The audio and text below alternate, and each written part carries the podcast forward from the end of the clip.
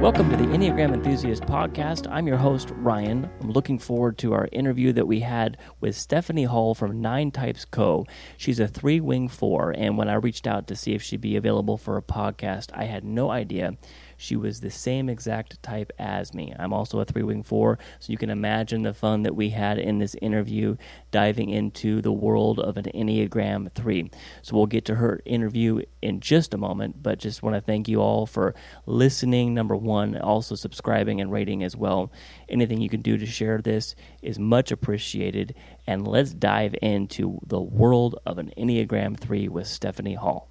Well, I want to welcome on Stephanie from Nine Types Co. and just want to say, first of all, thank you for joining us today. Yeah, thanks so much for having me. I was looking through your Instagram feed and you know, we're just trying to connect with different different people out there who are obviously as enthusiastic about the Enneagram as we are here and yeah. just coming across the content that you guys put out there and and your feed it looks so so good. I'm like this person knows what they're doing. Like I want to get in contact with them. and um, it's funny because we were talking earlier about this, but I wasn't even sure, like you know, what enneagram type you were. Um, and then when we were emailing back and forth to find out you're a three wing four, I was like, oh, this is going to be a very special episode here. Yeah, we got two three wing fours here ready to go. So I basically just kind of want to start out the conversation here and just find out uh, your story with the Enneagram. How did you find out about the Enneagram? Yeah, it's actually kind of funny. Um, so in 2015, I was working as a manager on a team and I was trained by an HR consultant. And we learned about total SDI, which is another motivation based typology used in corporate settings. And at the time, my husband was like, Oh, you should look into the Enneagram. I think he heard about it on the Liturgist podcast. And I was like, uh, nah, you know, I'm into SDI, whatever. I don't care about that. And then several months later, my sister told me about it. And so then I got really into it and I just took it to the next level, apparently. That's awesome. I was kind of in the same boat as you in that sense because I've taken so many different personality test profiles and had my ones that I was like, no, this is this is the thing. And then I kind of was like, Enneagram, uh, well, I'll check it out later on. So yeah. Yeah.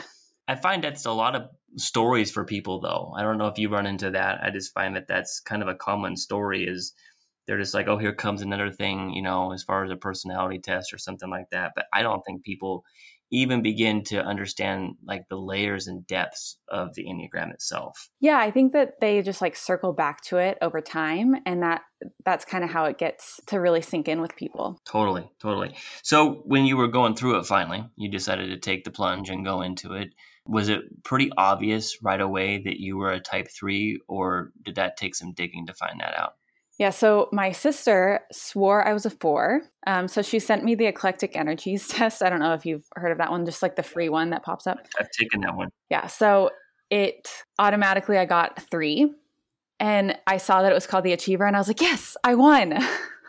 I That's won the my Enneagram. Response too. Yeah, and then once you start looking into it, I was like, oh shoot. I was like, I don't like these things about myself. Yeah it's just yeah that can be such a struggle. But um, later that same year so that was in 2016 and later that year the road back to you came out and um, that was like really impactful for me like once i started reading that and um, kind of let it sink in some more. Mm, yeah so i kind of tested close to a one and a three myself mm-hmm. and three came out on top barely and i kind of had the same inside response as you was like yes i'm a three but speaking of the inner drive and the and the core motivations behind it, uh, what was that solidifying piece for you that because you were talking about, ooh, I don't like this or that, and those those critical things that jump out at us about ourselves are really kind of the driving driving point sometimes on identifying your type. What struck mm-hmm. what stuck out to you in that? Yeah, so like I said, I read The Road Back to You, and that's when it really sank in. But um, I hated the thought that I wasn't as masterful at melting into different social circles as I thought I was. And during that time, especially, I was noticing myself shape shifting with different groups. And of all the things about the three, I hated that the most. And um, I also knew it was the most true. And so I think that's really the thing that struck me is that chameleon aspect. I resonated a lot with type four but just the chameleon thing about type three is what really stuck with me. Mm, I feel that too when I when that came up. That's one of those things that I was I had to think on myself and go, is that really true? Do I really? Oh my gosh, I really do that. Yeah. Wow. It's embarrassing. It is. It really is. It's one of those eye-opening experiences that you take a look at yourself and you go, "Wow, I had no idea." And I think this is one of the great things about the Enneagram is that once you realize that, you can you can either just take a, a very stubborn stance and say, "Well, that's just the way I am," uh, and just be stuck in that place forever, or you can use the Enneagram as a tool to say, "You know what? That may be my tendency that I've had, but now that I'm aware of it, I can use this to to help me get past that in a sense." Mm-hmm. Yeah, So- totally. Any like memories with the Enneagram that stand out to you, funny or serious? Because I know that you um, obviously got into this enough that it, it's impacted you in a way that you want to help other people. What are some experiences along your journey here that have like really stood out to you in a sense? Yeah. So, like, what got me really into teaching is the very first time um, I taught a group and we went through the entire Enneagram together. People would just have these aha moments, like where they're like, oh, that's why I do that, or oh, that's why my husband do, does that, or or whatever. And um, that was just fascinating to me because I was like, oh, this is really impactful not only for me, but it can really help other people and their relationships. And even recently, in a typing session um, where I was helping somebody figure their, out their type, they were like, Stephanie, you suck.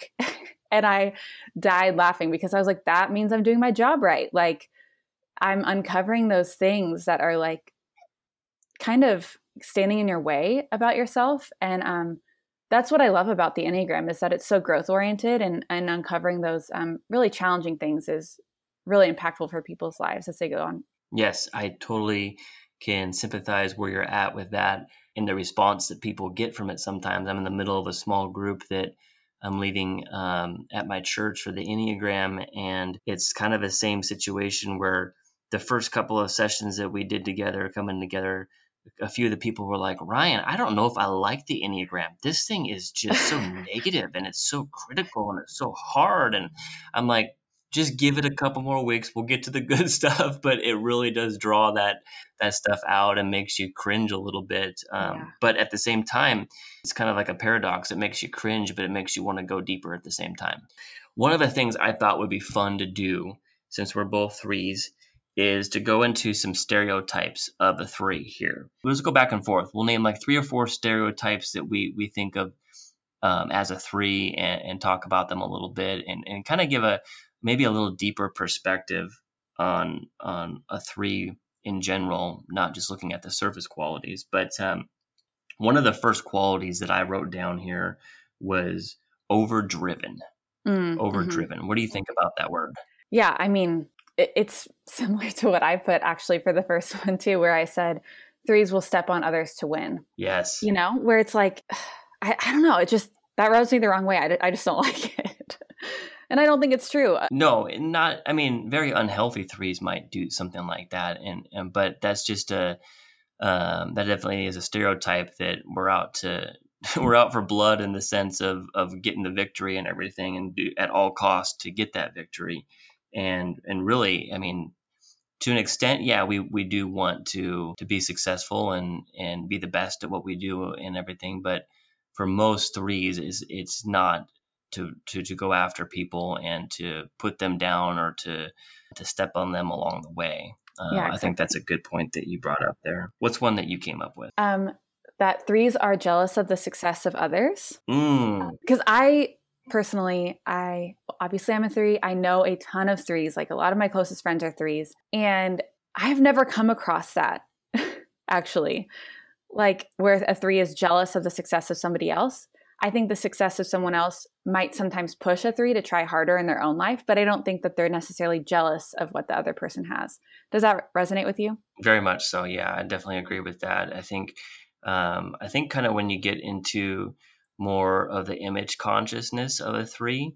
Uh, and again, these levels of health in any type are, are huge in just trying to determine where somebody's at, you know, in their life and whatnot. But I think those who are more image conscious kind of give off that that vibe in a sense that they're maybe a little more jealous of somebody Mhm. else. And I think especially, I don't know about if this resonates with you, But getting into the three with the wing four aspect, there is a little bit of that four that comes out at me sometimes, mm-hmm. um, not too often, but I'll see something in somebody else and I'll go, Ooh, I really want that.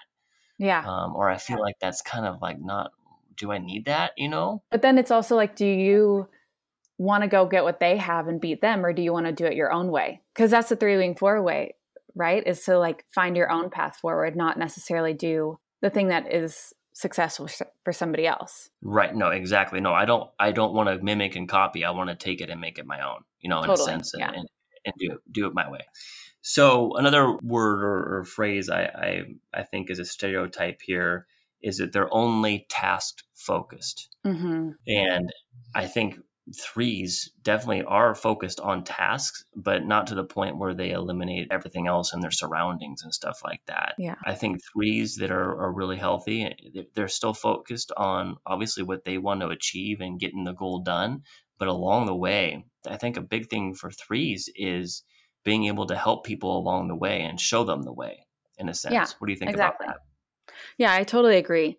Um, and I think you know that that is a stereotype that threes don't care about others, but it's so un- like not true at all of any three that I've ever known. Um, and understanding myself too, it's like that's not the case. I can see how that is a common misconception though, because I think that there are times when I get so like tunnel visioned on my goal where I'm not looking around to see how other people are doing or how they're feeling. But when I am more healthy, like I can slow down and not be as goal oriented and kind of notice like, oh, who do I need to bring alongside me or who do I um, need to lift up so we can all accomplish this together. Mm, that's really good. Yep. What's one more that you had? Um, that threes need constant attention. or that they're like attention hogs. Yes. Because you see that on the meme accounts all the time. And I'm like, where is this coming from? Like, I don't even. Mm-hmm. exactly. I don't know who they're talking to in this. Like, yes, at some points, I think like anybody else, I, I love to have attention, but it's not something I'm thinking about all the time no. at all. Like, if anything, I'm like, can can we have the attention deflected from me in mm-hmm. some way? Like, I just don't resonate with with that at all on needing the attention all the time. So, yeah, I don't yeah, either. I think that's a very big stereotype there. What do you think about um, that they're they're too focused? Because I'll tell you, and this gets into the arrows and and you know going um, into stress and insecurity and so forth. When I am actually stressed out and not functioning the way I think I, I should, I am completely unfocused. Like I'm so distracted when it comes to stuff like that. So much. Yeah, totally. Well, I think, you know, obviously that's the lower side of nine in stress. Um, but yeah, like whenever you know, I'm in grad school right now. So if I've got a big paper, half the time you'll find me in the kitchen baking cookies, not writing my paper. Right. Because I'm like, no, no, no. Uh-huh. I, I need cookies to like support my my paper writing. And, there you go. Yeah. Yeah. Nope. I feel you on that. That's that's something I definitely resonate with that and so forth. So those are some, you know, common stereotypes of threes and maybe some misconceptions there. But let's get into like the deeper meanings of threes here. And you you mentioned something uh, when we were going back and forth messaging here, and, and you said something to the fact that you think that most threes are driven by finding their worth in their productivity, and that they never feel like they're doing enough. And that was a, a big statement that jumped out to me because that really gets past the surface down into the deeper core of a three. Can you elaborate on that a little bit? Yeah. So, um, when talking about core motivations, a lot of the time people say threes are motivated by being successful or appearing successful. And I actually don't teach it that way anymore. Um, when I teach workshops or when I teach, you know, in typing sessions or coaching, um, because I think what's underneath that drive for success is that they find their worth and value in productivity. Um, and that deep down, what threes want is to be worthy and valuable. Threes are really good at being productive. And so that's what makes them successful. But they want to be seen as productive and, and as valuable. And I think that's kind of the way that they go about it. And so I think that kind of takes away from some of like the shallowness that's sometimes taught or the frustration that a lot of people have with threes who um, they believe are so oriented towards success because yeah I, I, believe that's true to an extent but you know it's it's more like they need to stay busy because they don't feel like they're ever doing enough and so it's not as much being shallow, it's it's kind of a quest for for their own value and their own purpose. So I actually think that threes who have done any sort of inner work are very aware of their need to stay busy in order to feel valuable. And so they look for resources on how to grow, and they really are driven to improve themselves on their life journey um, rather than just you know looking successful. Because I think that's that does seem shallow, and I, I think it's not totally accurate for all of threes. Mm, I, I agree with that. The whole aspect of being productive all the time and the the desire to improve the things in myself and the things around me as well is is something that deeply impacts my life in the sense that I was telling somebody the other day and trying to explain what what it's like to be in the head of a three in a sense mm-hmm. and they were they were asking me ryan why can't you just relax why can't you just slow down and you know deep down inside I, I, I was able to be vulnerable for a moment and mm-hmm. say you know what to be honest with you any i i want to relax i want to slow down I, w- I want to stop what i'm doing but i feel like that if I was to do that, that everybody else is constantly working and then they're going to get ahead yeah. in some aspect you know and that's not true because not everybody is a 24-7 machine no and neither are you even eight you know?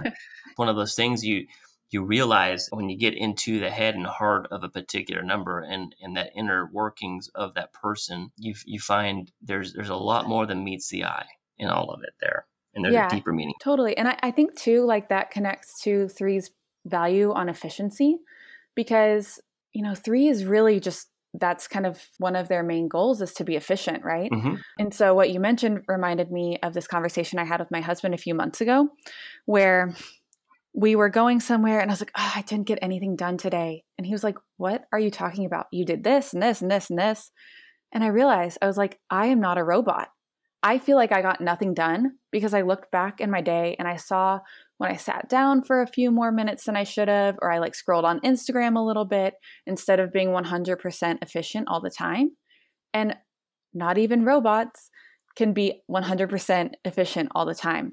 And um, I was holding myself to that standard and not acknowledging that I'm a human who like cannot be that productive and like giving myself a little bit more space to like like you say, like relax and give myself like a little space to say, oh, you know, I did a good job today. I, I did what I needed to do, and now I'm going to go relax and um, kind of let myself off the hook in that sense. Mm, wow. I think this is really good for people to hear because, you know, looking at somebody who, in a sense, that word robot, um, you know, it, it kind of feels like that a lot of the times. And it's just back and forth, go, go, go. What's the next thing? What's the next thing? And, and deep down inside, um, you know, we're like you said, we're not robots, and robots can't even handle that all the time. And you know, it's it's good if you're in the life of a three to be able to help them to recognize that mm-hmm. and to help them to be able to stop and slow down and and go you know what it's okay that you didn't do x y and z it's yeah. it's either still going to be there or it's obviously not mattering as much as you think it is mm-hmm. because it's not falling apart Yep. You know? Yep. Exactly. That's some good stuff right there on on the inner workings of a three. One of the things that I I'm hearing more and more about, and I think people are becoming more aware of because it's, it's being taught more and more now, has to do with the stances in the Enneagram. And I was wondering, uh, I know this could be a whole series of a podcast in and of itself. But just briefly, if you could describe what the stances are and how a, a three fits in those stances. Yeah. So, um, first, I'm going to talk about intelligence centers for a quick second. So, the intelligence centers are centered around what is dominant. So, either it's the heart, the head, and the body or the gut. And so, 891 is the gut, and then 234 in the heart, and then 567 in the head center. So, those are centered around what is dominant and determine how we perceive information. So the intelligence center dictates how each person takes in information when they walk into a room. Stances, on the other hand, are about what is repressed. So rather than being about what is dominant, it's about what is repressed. And those determine how we process information. So once you walk into the room and you gather the information, then you process using the two non repressed centers. So I know that's a lot. We're going to get into it though. The three centers are thinking, feeling, and doing. Again, thinking goes with the head center, feeling goes with the heart center, um, and doing goes with the gut or the body center. Ones, twos, and sixes are in the dependent stance and they're thinking repressed. So they process by feeling and doing. Fours, fives, and nines are in the withdrawn stance and they're doing repressed and they process by thinking and feeling. And then threes, sevens, and eights are in the aggressive stance and they're feeling repressed. So they process by thinking and doing. I think I said that correctly. That's a lot of information. Yeah. So putting that into an example, um, do you have maybe an example that you, you can fit that into um, to kind of bring that to life for somebody? Yeah. So for threes, being feeling repressed can be confusing. So specifically talking about threes, um, I call them the three, seven, eight stance aggressive rather than assertive because these types think they're being assertive, but everyone else experiences them as aggressive. So that's a quick aside why you might see that as a different term. But um, for threes, being feeling repressed um, can be confusing because they actually do perceive information through their emotional center. So when they walk into a room, they're taking the emotional temperature to determine who they need to be in that room. What they do with that information is they stay busy, they stay productive, they never stop moving forward um, just to stay ahead of their feelings. So that's kind of that feeling repressed sense. Threes believe that feelings will slow them down, and because they want to get as much done as possible, they don't wait to let the feelings catch up with them. So they keep moving forward. So for me, an example of what that actually looks like. First, I'll say that um, what I've noticed is that before I really started doing Enneagram work, I would kind of have this sense of like ickiness or like discomfort um, or feeling like a little bit unsettled. And so anytime that would come up, I would just turn up the radio, I would jump into a new task or start a new project or do something else to stay busy and kind of turn up the volume on other things in my life so I could drown out that icky feeling, you know? But what I re- actually realize is that is like a feeling or like that's like emotion, right? Where it's under the surface, but because I'm feeling repressed, I'm always doing something else rather than addressing it. So, what I recommend for Enneagram 3s and you know, feel, um, feeling repressed types is when that kind of ickiness or discomfort comes up, let it be an invitation to pause and look inside and ask yourself, what is going on? What is this feeling? What's causing me to run from my emotions and kind of investigate and, and be really curious about what's actually going on inside you, not so much um, just running to the next thing. I think that's so important what you just said there. That word, be uh, curious. Be curious about it. Because when you're describing what you just did, I'm like, oh my God, that is exactly what I do to the T. Mm-hmm. And mm-hmm. and for anybody that is in that place uh, where that gnawing feeling comes up of like, uh, I should probably sit in this for a little bit and think about it. But I really don't want to because that doesn't feel good. And I'd rather do something else, like go bake cookies or something like that. You know, um, that word, that phrase, be curious about it, and it's an invitation could could help somebody take a whole different look at it and say, you know what, let's be curious about this for a minute. Not that I have to sit in here and and be completely uncomfortable with what's going on but let's mm-hmm. dive into this and let's yeah what does this mean really you know and that's a helpful way to grow in it i think yeah and i think you know feeling repressed types typically don't have the language surrounding emotions or feelings mm-hmm. to really talk about it very articulately um, and especially for threes that's tough because they don't want to do something that's messy but what i recommend is also getting one of those uh, the colorful feelings wheel if you've seen that um, a mm-hmm. lot of therapists yeah. will use it um, actually like looking at the feeling words on that wheel and trying to use that as a tool to help you understand like what you're actually feeling. No, I've done that before, and yes. and I'm like I'm like, um, how come I just can't really right away bring this up? Like I'll have a conversation with somebody, and if I'm if I'm comfortable with them and I can get really vulnerable with them, I often find myself pausing so much when it comes to trying to articulate feelings because I'm processing and searching in that moment. Like I, am like, I don't even know what this feels or looks like for me, and how am I supposed to explain this right now? Mm-hmm. That is so good there about looking at that that feelings wheel though, because it helps you identify so so much better. Yeah, and I think one more thing on that topic, um, another example that might help kind of bring it to light is um, few years ago, my husband and I were planning on moving like across the country. And so we went on this prospecting trip and I had a spreadsheet and we were looking at houses and we are looking at apartments and we had all the numbers. Um, So after looking at several places, my husband was like, "Oh, so um how are you feeling about this?" And I was like, "Well, if we live here, we can save this much per year. We'll set aside this much for this place, etc." And I just began like running through the numbers. And he was like, "No, no, no. Not numbers. How do you feel?" And I was like, "Oh, I don't know." because I really right, hadn't thought yeah. about it. You know, like I hadn't considered the difference between like running the numbers and like actually having a real feeling about it. Mm, so I mm, think that's yes. another way that that threes kind of are feeling repressed. That's such a good good example there. I think that that drives it home in in a really good way there for people to to get a glimpse of that and I think any threes out there listening right now are just kind of lifting their hands up in the air, thanking thanking God that somebody else is describing what they are feeling like all the time yeah, there. Sure. So when we're looking at the comparisons for um, different Enneagram types, when I'm going through a test with somebody and they pop up as a three, oftentimes on the test, I'll see ones pop up towards the top or eights pop up towards the top. Or maybe they even just look at those numbers and go, oh, I kind of identify with that too over there.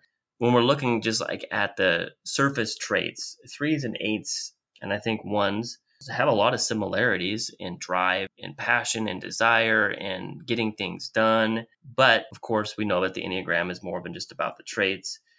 So, what do you think if somebody's out there trying to decipher if I'm a three or something else? What do you what do you think are some aspects of the three's core motivations that stand out from other types? Yeah, like I think um, specifically when looking at three and one, one of the questions I ask is how do you feel about cutting corners? Because threes typically are are the type that is that's like done is better than perfect, right? Yes. Um, uh-huh. and ones are kind of the opposite. Not that they don't want to get the thing done, but that um, they believe that this ideal world is possible. And so all of their effort is working to create the perfect ideal. And that's why they're so hardworking and that's why they put so much effort into the world. The second thing is threes are much more image conscious and chameleon like than ones. Ones don't typically, like, they do sometimes reference others for how they sh- ought to be, but um, they typically uh, don't have that same shape shifting quality. Mm-hmm. Um, and are, and ones tend to be a bit more self critical. Yes, and also, definitely. I will say ones tend to be more in tune with their emotions because they aren't feeling repressed. Um, so, like when we went over stances, they're not feeling repressed. So, they actually are typically more able to articulate what they're feeling um, in the moment. And then moving on with eights as well. Um, so this one can be really confusing because they're future oriented and feeling repressed.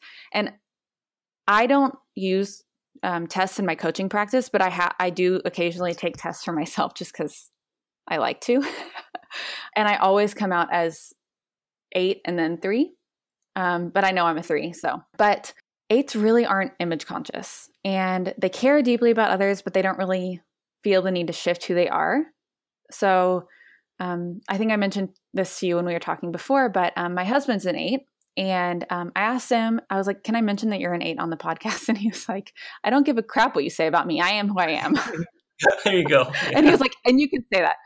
And he didn't say crap. So that's another thing about eights. so yeah, and, and eights will compete because that's where the energy is highest, but it's not as focused on winning or success. Um, and eights will gain success to create a sense of security for themselves, but it's not success for the sake of success like it is more so with threes. So it's just a different thing. I think those examples right there are really good in helping to separate um, the differences right there. And again, it comes down to the, the more core motivations and all of that rather than just the surface traits there.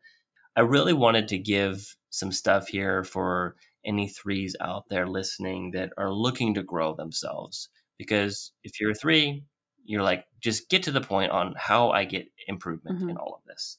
And um, and so why why in your experience do you feel that uh, a three has a sense of being unworthy if they don't succeed or measure up like they feel they should?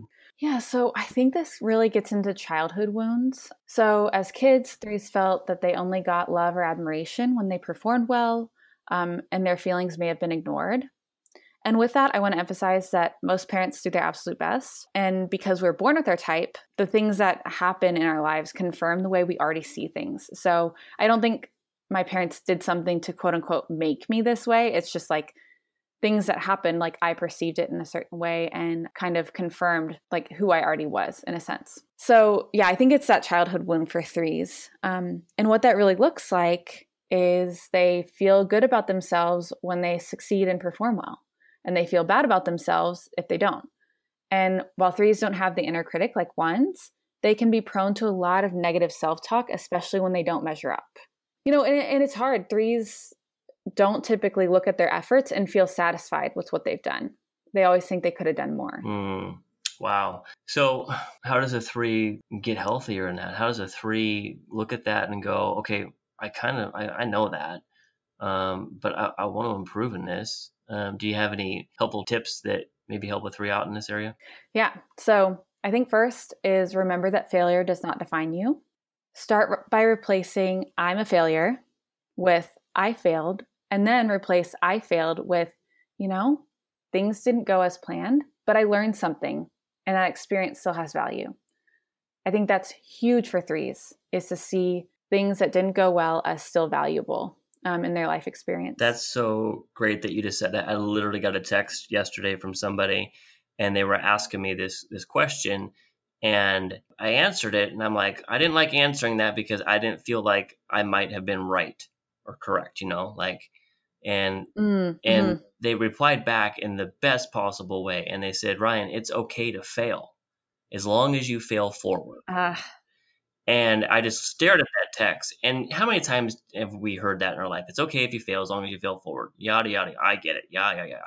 But there was just something that i was i was so I was so happy that they sent me that in that moment because it's always, as much as we maybe hear that, it's always a really good reminder. There is value in failing. And then she followed up with another text that said, you know, often in your failures, you're going to learn a lot more than you are in your successes. Yes. And it's taking that value of failure and saying, I'm not a failure. I just did something that didn't work out. And here's what I learned from it. And here's how next time could be better because of that. Yeah. That, and it's just so important because you're going to live in the dumps a lot if you think you're a failure every time something doesn't work out. I also recommend practicing celebration. Threes see celebration as inefficient. And you've heard it said, I'm sure, they don't wait for the confetti to fall. Yes. You know, they're just on to the next thing. Mm-hmm. But you have to be able to practice celebrating. So recently I had something happen that was really exciting. It was a big milestone. But then I was like, ah, you know, my natural tendency was to say, like, I have a long way to go, or why did this take me so long? Or you know, measuring myself against, you know, quote unquote competition. But instead of like following that natural tendency in the moment, I was like, you know what? Let me lean into this and let it be fun and celebratory. And like, it's actually so fun to celebrate yourself and celebrate others and let other people celebrate you. Um, and that's huge growth, I think, for threes because threes aren't just attention hogs. Like most threes don't really celebrate themselves very well. So I think that's really important. I agree with that 100% that they don't celebrate themselves well. It often, I think, takes other people coming along to help them realize the importance of celebration, just like you said. And to be able to, to sit in that moment and not feel like you have to move on right away is going to do wonders for the next go around that you're after. So yeah, that's really good. Totally. Really good. And then my last one is Read The Gifts of Imperfection by Brene Brown. So, my friend and Enneagram teacher, Amanda Steed, actually, she was like, You, your homework is to go and read this. I was like, Why did you have to say homework? Now I have to do it, you know? Yeah, they know the keywords. yeah. So, I, I read it and it was such a great reminder that I can't do it all. Um, that true living happens when you allow yourself to experience all of life, the good feelings and the bad. And that um, showing up for myself and for others matters more than work or image or success. And I think those things are so important. So I think everyone should read it, but especially threes or on Audible. Get it on Audible. You're busy. Get it on Audible. yeah.